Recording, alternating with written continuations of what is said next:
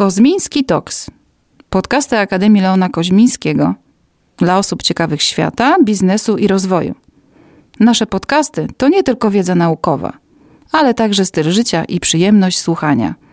Zapraszamy na spotkania z wybitnymi ekspertami i wyjątkowymi rozmówcami.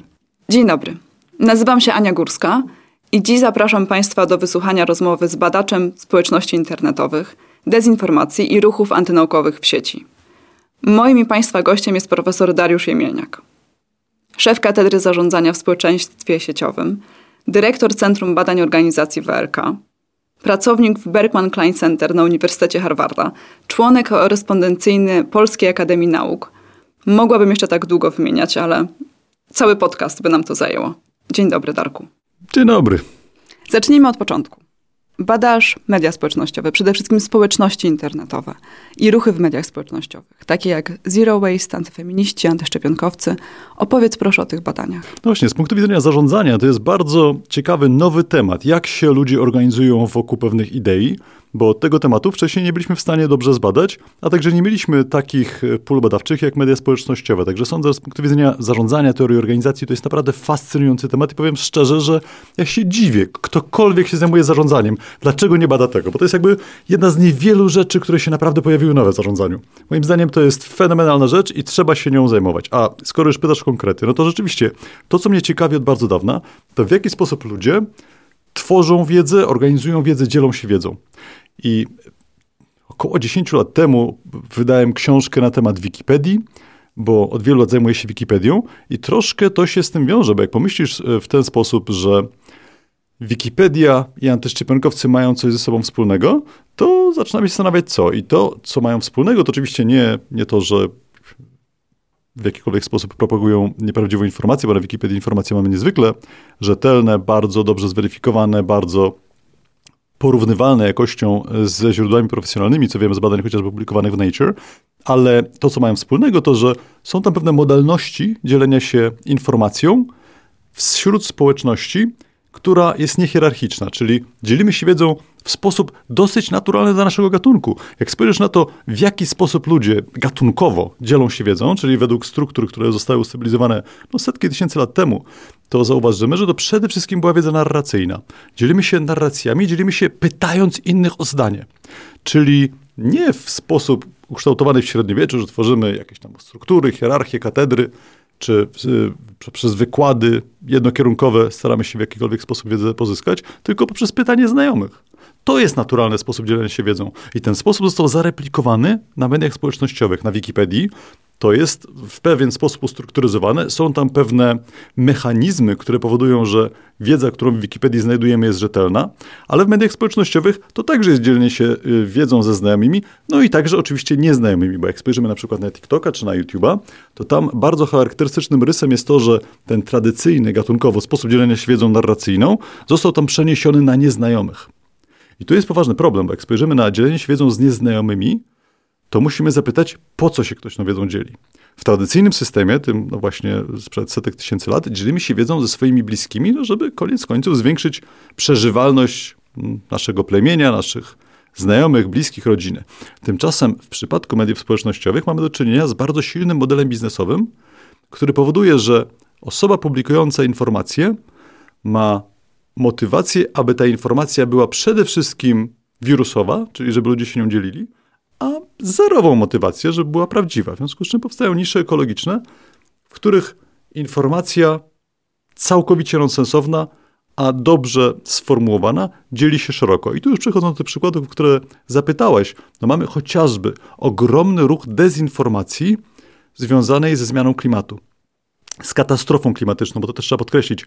Jak mówimy o zmianie klimatu, to a wydaje się, coś się zmienia, raz w lewo, raz w prawo. To fenomenalna rzecz. Y, y, około 10 lat temu y, Partia Republikańska w Stanach Zjednoczonych miała w ramach swojej strategii komunikacyjnej, żeby zmienić mówienie o tym, co się dzieje z klimatem, z globalnego ocieplenia na zmianę klimatu. I to im się udało, musimy zauważyć. żeby nie straszyć. Tak, żeby nie straszyć, bo okazało się, że z badań, które zrobili, wynikało, że ludzie troszkę mniej się boją terminu zmiana klimatu, a nie globalne ocieplenie.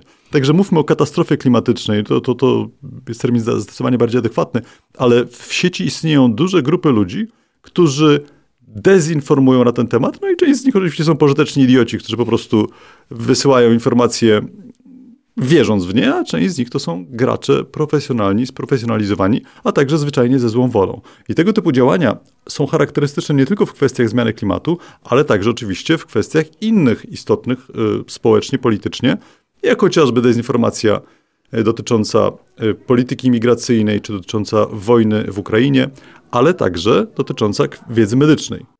Co więcej, tego rodzaju dezinformacja o charakterze medycznym ma także wymiar polityczny. Jak spojrzymy na to, co robi chociażby Rosja, w interesie Rosji jest przede wszystkim to, żeby destabilizować kraje Zachodu. A destabilizacja no, to jest element wojny informacyjnej i trzeba tam kalkulować koszty. Nisko wiszącym owocem tej dezinformacji jest właśnie chociażby dezinformacja dotycząca programu szczepień. Bo jak spojrzymy na to, że chociażby próg wyszczepialności stadnej jest na poziomie 93% w przypadku Odry, to znaczy, że a w Polsce jesteśmy w tej chwili w, tej, w tych okolicach właśnie, to znaczy, że jeżeli spadniemy poniżej progu wyszczepialności stadnej, wszyscy będą mieli problem. A skoro jesteśmy w okolicach progu wyszczepialności, to znaczy, że wystarczy zmienić niewielki procent e, przekonań spo, społecznych, żeby problem mieli wszyscy. W związku z czym to jest fenomenalna sprawa, dlatego także wiemy, że ruchy antyszczepionkowe w Polsce no, są sponsorowane przez mhm. reżimy totalitarne i chociażby z moich badań dotyczących y, AstraZeneca i informacji na, ty, na temat AstraZeneca wiemy, że jak najbardziej nasilona dezinformacja na temat tej szczepionki była bardzo widoczna w mediach no, typowo y, asocjowanych z reżimami totalitarnymi. Y, z kolei jak spojrzymy na kwestie klimatyczne, tutaj mamy pełne spektrum poglądów i problem, który zauważyliśmy w badaniach dotyczących zero waste jest no, z jednej strony krzepiący, z drugiej strony smutny. Krzepiący dlatego, że to, co zauważyliśmy w mediach społecznościowych, analizowaliśmy no, setki tysięcy tweetów, zauważyliśmy, że ludzie bardzo często wypowiadający się na temat zero waste mają dobre chęci, mają dobre intencje. Chcą dobrze. No, to sobie dość intuicyjne. Wszyscy lubimy, e, e, lubimy przyrodę, małe szczeniaczki, tak? No, jest mnóstwo tematów nośnych. Mało który polityk jest w stanie dojechać do zwycięskich wyborów na haśle zniszczmy przyrodę. Tak, to, to jest jasne. No ale niestety to, że ludzie mają dobre chęci, to nie wystarcza. Jak przypomnisz sobie, chociażby była kiedyś taka kampania, o nie, nie używajmy plastikowych słomek, mhm. bo one zabijają wszystko. No okej, okay, fajnie, ludzie przestali używać plastikowych słomek. Ja jestem, nie jestem fanem używania plastikowych słomek. Oczywiście one nie mają y, dobrego wpływu na środowisko, ale zdajmy sobie sprawę z proporcji. Ile kampanii możemy zrobić, tak? Ile rzeczy mogą zajmować ludziom umysł? Zdecydowanie jest ich niewiele. Jeżeli postawimy na słomki, które są problemem marginalnym, jeżeli chodzi o wpływ na zmianę klimatu w porównaniu do innych rzeczy, no to musimy się liczyć z tym, że ludzie przestaną zwracać uwagę na pozostałe. W przypadku Zero Waste to, co zauważyliśmy, to, że ludziom się bardzo dobrze kojarzy z działaniem na rzecz przyrody e, szkło, jeśli chodzi o opakowania, a bardzo źle im się kojarzy plastik. I to jest o tyle zła wiadomość, że o ile jeszcze w kwestiach powiedzmy zdrowotnych, no to, to bezdyskusyjnie szkło znacznie mniej wchodzi w reakcję z jakimkolwiek y, materiałem niż plastik, to o tyle jeśli chodzi o wpływ na klimat, mhm. plastik jest daleko lepszy. I wiem, że tu niektórzy mogą mnie za to y, y, ukamieniować, ale wydaje mi się, że jest sprawą bezdyskusyjną, że krótkoterminowy wpływ na klimat jest bezdyskusyjnie lepszy w przypadku plastiku, ze względu na to, że we współczesnej gospodarce, no w Europie, w Polsce w szczególności, transport opakowań szklanych jest przede wszystkim oparty o paliwa kopalne. Co więcej, te butelki, które tak pieczołowicie segregujemy, oddajemy, żeby były poddane wtórnemu użytkowi, no niestety trzeba przewieźć na miejsce sprzedaży, przewieźć z powrotem, umyć w gorącej wodzie, która też przecież się nie bierze z, z powietrza, tylko jest ogrzewana przez węgiel, w związku z czym ten wpływ jest niebagatelny. W przypadku plastiku problem mamy innego rodzaju. Plastik jest świetnym materiałem, który powstał właśnie po to, żeby być trwały, lekki e, i niezniszczalny w dużym stopniu. To, że mamy problem z plastikiem, nie polega e, na tym, że używamy plastikowych opakowań, tylko na tym, że nie mamy dobrego obiegu tych plastikowych opakowań, nie mamy dobrego systemu ich e, e, składowania. Mamy wiele regulacji, które powodują, że niestety ty, ten plastik się mnoży. I oczywiście są lepsze alternatywy. W przypadku wielu towarów możemy wykorzystywać papier i pochodne i, i biodegradowalne opakowania, to bezdyskusyjnie lepsze rozwiązanie niż plastik, ale już jak porównujemy szkło i plastik, no to widzimy, że to szkło wcale nie jest takie fajne, jakby się ludziom wydawało. W związku z czym to, co zauważyliśmy, taki big picture tych badań jest taki, że musimy bardzo jasno polityk, y, w ramach komunikowania naukowego i polityki naukowej dawać ludziom jasny przekaz. I ten przekaz w przypadku zmiany klimatycznej no, musi być bardzo precyzyjny, czyli musi po prostu wykazywać to, co wydaje mi się, że w ostatnich latach się udaje, że zmiana klimatyczna, katastrofa klimatyczna, której doświadczamy, jest ewidentnie spowodowana przez człowieka, bo to pokazują badania jedne po drugich, no ale także dawać ludziom jasne wskazówki, co mogą zrobić w ramach tego, na co mają wpływ. Tu też warto pamiętać, że jeżeli mówimy o wpływie pojedynczej osoby na to, co się dzieje z klimatem, to bardzo duża część aktywizmu wymagająca wyrzeczeń, no nie bierze pod uwagę, że większość zmiany jest wywołana przez korporacje.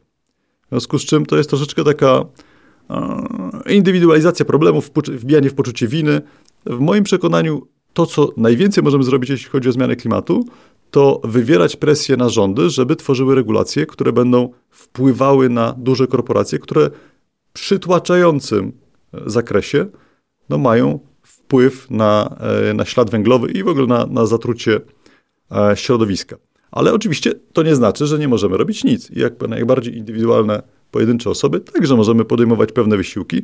I jednym z takich wysiłków może być właśnie wybieranie e, bio, biodegradowalnych opakowań i tym podobne rzeczy. A w jaki sposób ten aktywizm w online, w mediach społecznościowych się zmienia? W jaki sposób on się wyróżnia od tego, jak wyglądał tradycyjny aktywizm? No właśnie, to jest to ciekawe, ciekawe pytanie i zagadnienie. To jest jedna z rzeczy, którą e, badaliśmy zresztą wspólnie w, w naszym projekcie dotyczącym e, aktywizmu związanego z prawami kobiet, jak i z ruchem antyfeministycznym, którzy sami się nazywają A. Men Going Their Own tak, Way. Tak, no właśnie, ruch e, hashtag MGTOW, Men Going Their Own Way, co z nazwy, jak można by wnioskować, sugerowałoby, że chodzi po prostu o to, że to są mężczyźni, którzy nie chcą mieć do czynienia z, tutaj z różnymi wojnami ideologicznymi, chcą po prostu sobie robić swoje. Jak zbadaliśmy i jak wynika z analizy tych y, tweetów, które dotyczą tego właśnie ruchu, okazuje się, że te wcale nie mają zamiaru sobie gdzieś iść. Przeciwnie, oni nawiązują potyczki, nawiązują do ruchu feministycznego, starają się go dezawuować, w przeciwieństwie do hashtag feminism, który jest znacznie bardziej wsobny. To jest paradoks, że feminizm, mimo że y, z nazwy wydawałoby się, że przede wszystkim chodzi o prawa kobiet, tak naprawdę y, oczywiście prawami kobiet też się zajmuje, ale nie zajmuje się atakowaniem ruchów dookoła. Natomiast men going their own way, czyli faceci idący y, w własną swoją drogą. stronę, własną drogę, to, są, to jest ruch, który w bardzo dużym stopniu zajmuje się atakowaniem wszystkich, którzy nie są z nimi ideologicznie e, zgodzeni.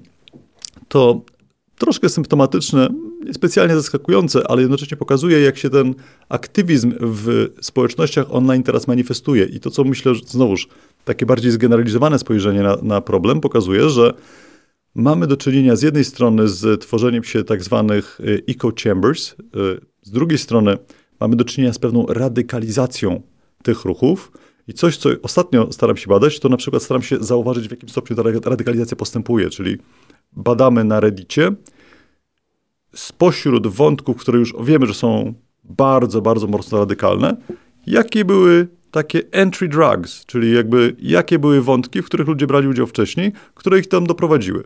Czyli staramy się zauważyć postępującą radykalizację użytkowników, użytkowniczek w internecie. To, co możemy na pewno powiedzieć o mediach społecznościowych, to, że dały niesamowitą odskocznię platformę dyskusji i znajdowania sobie wspólnych, wspólnot ideologicznych. Niestety, bo to akurat uważam za pozytyw, że ludzie mogą znaleźć bratnie dusze w internecie. Niestety jednocześnie powoduje to, że odrywamy się od pewnego kanonu wiedzy obiektywnej, i tworzymy tę wiedzę plemienną, od której zacząłem w ogóle naszą konwersację. Ta wiedza plemienna pod pewnymi względami ma zalety, tak? Jeżeli będę się zastanawiał, no nie wiem, nad prostymi rzeczami, prostymi problemami, to prawdopodobnie tak, że nie będę w ogóle sięgał do wiedzy naukowej. No, przykład, jak będę potrzebował, nie wiem, wymienić sobie uszczelkę, bardzo prawdopodobne jest, że zajrzę na YouTube'a, a nie będę dzwonił do profesora mechaniki. Tak? No akurat mój tata jest profesorem emerytowanym Politechniki, może byłby w stanie im pomóc, ale nie każdy ma dostęp do takiego cennego zasobu. No, w związku z czym prawdopodobnie bym skorzystał z wiedzy tej zwyczajnie dzielonej w mediach społecznościowych. Ale jak spojrzymy na rzeczy poważniejsze, jak spojrzymy chociażby na wiedzę medyczną, czyli na sytuację, w której ja jestem chory, ktoś mi bliski jest chory, no to w oczywisty sposób wydawałoby się logicznym krokiem byłoby skontaktowanie się z lekarzem, lekarką. Tymczasem bardzo wiele osób będzie po pierwsze szukało wiedzy w internecie, czyli to nasławione Dr. Google, po drugie będą szukali wsparcia wśród swoich znajomych e, na e, mediach społecznościowych i to już jest bardzo niebezpieczne, dlatego że ludzie mają także taką naturalną predylekcję do tego, żeby tworzyć sobie pewne zmyślone kanony wiedzy. Jak spojrzymy chociażby na wiedzę medyczną, no, nie wiem, ajurwedyczną, tak?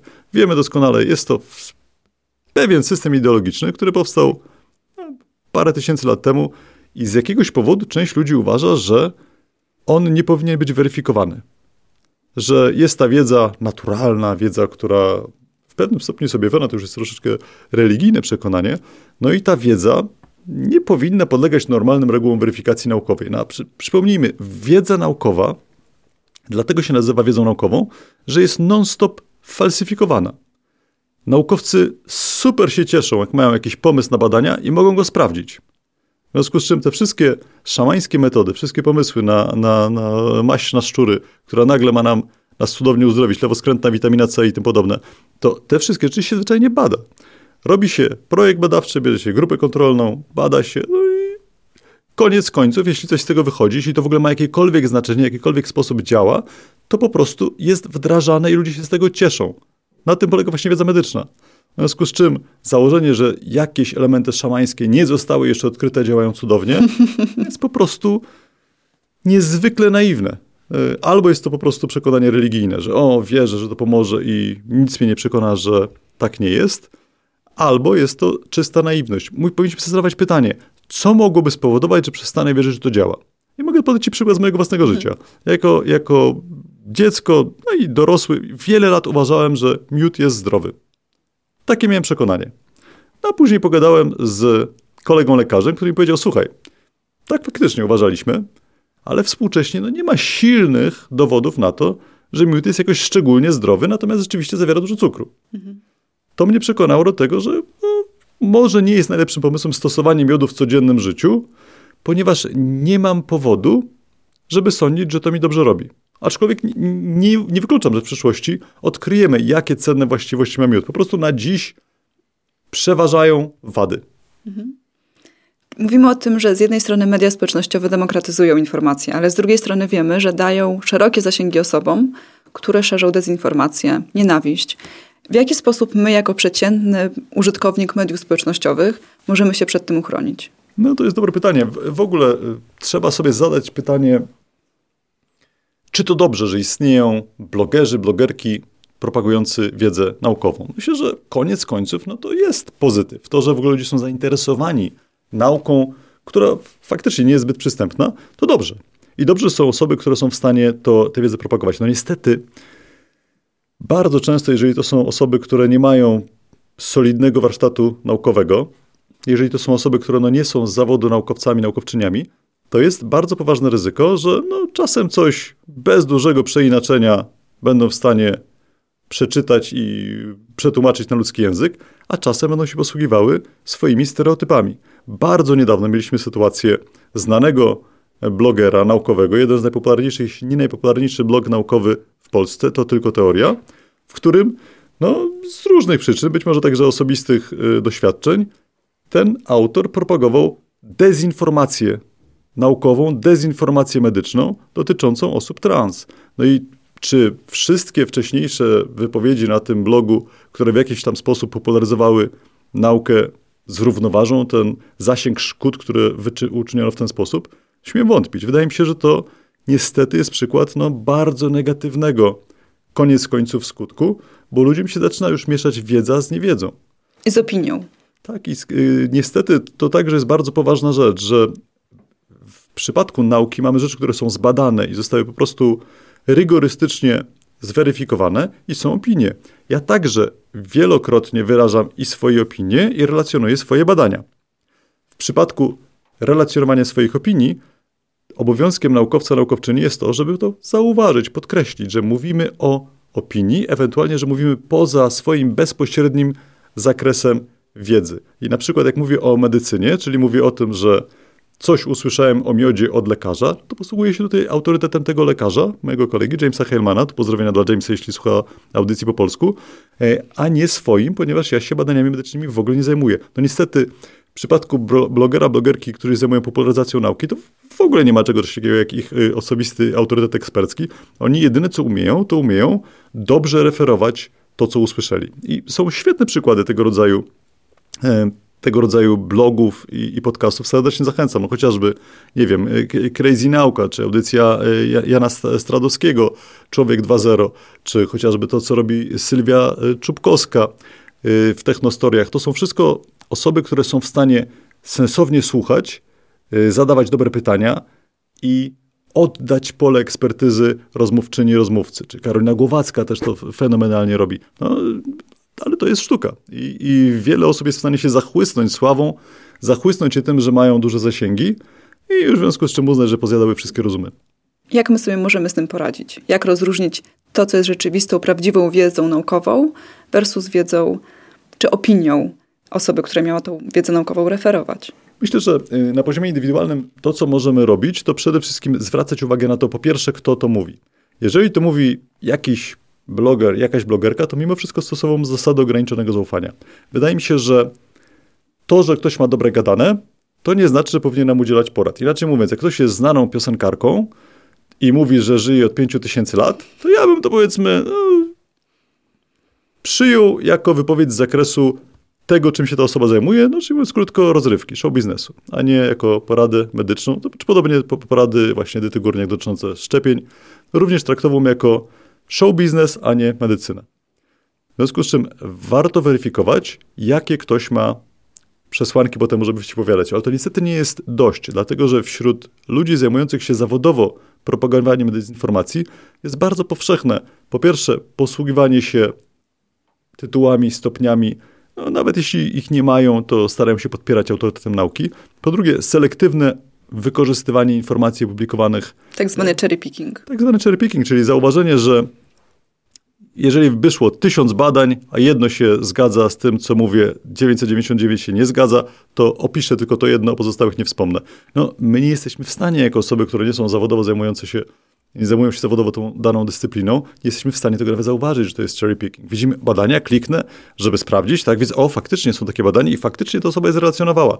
I już mamy przekonanie, że być może ta osoba ma rację. Niestety tego nie jesteśmy w stanie dobrze wychwycić, dlatego bardzo istotne jest to, aby zwracać uwagę na to, co mówią pewne gremia naukowe. Czyli chociażby mamy Radę Upowszechnienia Nauki Polskiej Akademii Nauk. Jeżeli ze strony takiego gremia wychodzi już jakaś konkretna opinia, to musimy sobie zdawać sprawę, że ona wyszła po iluś debatach, iluś dyskusjach, czy w ogóle potrzeba coś takiego wygłosić i jaki jest stan wiedzy, stan nauki na ten temat. Jeżeli tego rodzaju stanowisko mamy, to stanowisko Rady Upowszechnienia Nauki e, w, zestawione ze stanowiskiem jakiegoś blogera w oczywisty sposób musi dawać priorytet dla gremium naukowego. Podobną rzecz mamy w przypadku badań. Jeżeli mamy jedno badanie, które coś mówi, a następnie mamy przegląd literatury albo systematyczny przegląd literatury, albo no, w ogóle badanie, które stara się podsumować stan wiedzy na dany temat, to w oczywisty sposób to drugie ma priorytet. To, co mogę zalecić, to bardzo często mówi się o tym, że powinniśmy używać krytycznego myślenia. I to jest super rada, tak? Ale Bruno Latour kiedyś zauważył, że może troszkę za krytycznie myślimy, tak? Że to, to wychodzi troszeczkę za daleko. Krytyczne myślenie nie może oznaczać, że wątpię we wszystko, tak? To, to, to, to nie jest takie jak w archiwum Mix, trust no one. Chodzi o to, że musimy koniec końców przyjąć pewien poziom zaufania. I to zaufanie w moim przekonaniu powinno dotyczyć metody naukowej i czegoś, czego ludzie często nie rozumieją. Co to znaczy w ogóle metoda naukowa? Bo to, że coś jest wiedzą naukową, to nie znaczy, że jest niezmienny. Nie znaczy, że to jest prawda objawiona. Przeciwnie, wiedza naukowa z definicji podlega rewizji i zmianie w miarę jak tej wiedzy przybywa. Ale dzięki temu, że ta wiedza może nie jest prawdą objawioną, nie jest pewna, ale podlega zmianie, możemy mieć pewność, że aktualny stan wiedzy to jest najlepsze, co możemy mieć. Nie mamy lepszego. Gdybyśmy przyjęli, że o, wiedzę już raz zdobytą musimy traktować jak prawdę objawioną, tak jak właśnie w przypadku chociażby różnego rodzaju skryptów i, i przekonań religijnych, no to nie moglibyśmy mieć jakichkolwiek metod poprawiania, rozbudowywania czy zmiany tego stanu wiedzy naukowej, a wiemy jednocześnie, że nauka się rozwija. I to, co dzisiaj wiemy na uważamy, że wiemy już z dużą pewnością, za 100 lat się może okazać, że będzie już wiedzą troszkę przestarzałą. Mhm. Dziś rozmawiamy z okazji 30-lecia ERK. No właśnie, jak będzie ten temat wyglądał za 30 lat? Jak będą wyglądały sieci społecznościowe, dezinformacja? Jakie mogą pojawić się nowe wyzwania związane z ewolucją technologiczną? Myślę, że za 30 lat od teraz nie będzie sieci społecznościowych, tylko będziemy chodzili po y, atomowej pustyni, walcząc o resztki z kanibalami. W związku z czym serdecznie zachęcam wszystkich, żeby inwestowali w schrony i, i zapasy żywności. Natomiast, no, poważnie mówiąc, nie mam zielonego pojęcia, jak będzie wyglądała przyszłość. To jest z definicji gra e, skazana na przegraną. Z trylionów możliwych scenariuszy zrealizuje się jeden i są zarówno pozytywne, jak i negatywne. Także chciałbym zwrócić uwagę na to, że to, co będzie za 30 lat, jest niewiadome, ale to, w jakim kierunku idziemy, zależy od tu i teraz. W związku z czym decyzje, które podejmujemy tutaj, w szczególności decyzje dotyczące polityki, policy, dotyczące naszych wyborów, będą rzutowały się rzeczy na tę trajektorię. Ta trajektoria za rok się może wydawać niewiele różna, ale za 30 lat będzie bardzo różna. W związku z czym to, co musimy bardzo silnie propagować, to chociażby zwiększanie kontroli społecznej nad mediami społecznościowymi, zwiększanie kontroli społecznej nad odpowiedzialnością za dezinformację, bo w chwili obecnej odpowiedzialność za dezinformację w zasadzie zerowa. Firmy, y, sieci społecznościowe mają duży interes finansowy w tym, żeby dezinformować, a w każdym razie, żeby czerpać korzyści y, no, z cudzej dezinformacji. Natomiast nie mają żadnych zachęt, no także poprzez drakońskie kary finansowe, do redukowania tego problemu. Co więcej, jak spojrzymy na to, co się dzieje w zakresie w ogóle polityki i, i organizacji, widzimy paraliż, niedowład instytucjonalny. Widzimy, że abdykują i państwa, instytucje, takie jak Unia Europejska czy rząd Stanów Zjednoczonych, zwyczajnie abdykują z tej roli, która jest najbardziej potrzebna. Dlaczego to jest tak, że w chwili obecnej mamy do czynienia z, ścisłą regulacją dystrybucji e, technologii jądrowych, a nie mamy jakiejkolwiek kontroli nad technologiami takimi jak sztuczna inteligencja. Dlaczego jest tak, że w mediach społecznościowych można z grubsza pisać to, co się komu zdaje i sieci społecznościowe mogą te informacje propagować, a szkody, które to wyrządza, liczone w, no, nie wiem czy milionach, ale na pewno setkach tysięcy istnień ludzkich, no, po prostu rozkładają się w całym społeczeństwie i wszyscy umywają ręce. To tego właśnie musimy wymagać. Musimy wymagać od polityków, polityczek, od partii, od instytucji, żeby tworzyły organy nadzoru, tworzyły instytucje, w, którym, w których społeczeństwo będzie miało wpływ na to, jak ten nadzór jest sprawowany i żeby racjonalnie gospodarować tym, no co jest współczesną ropą. Dane to współczesna ropa, to, to już jest teraz slogan, ale musimy sobie z tego zdawać sprawę, że wiedza, to jak się wiedza dystrybuuje, czy także technologie takie jak sztuczna inteligencja, to jest największe wyzwanie współcześnie. To, to, to I zasób. I zasób. Oczywiście technologicznie hardware już przestaje mieć takie kluczowe znaczenie. Musimy w związku z czym sprawować kontrolę nad tym, co będzie najbardziej rzutowało na naszą przyszłość. W takim razie traktujmy wiedzę jako jeden z zasobów, podchodźmy do niej w sposób krytyczny i rzeczywiście szukajmy autorytetów, którzy mają prawo się na ten temat wypowiadać. Niekoniecznie są to piosenkarki. Dokładnie tak, a jak ktoś chce zwiększyć swoje zasoby wiedzy, to zapraszamy na Koźmińskiego. Dziękuję. Moim Państwa gościem był profesor Dariusz Jemielniak. Dziękuję bardzo. Dziękuję bardzo.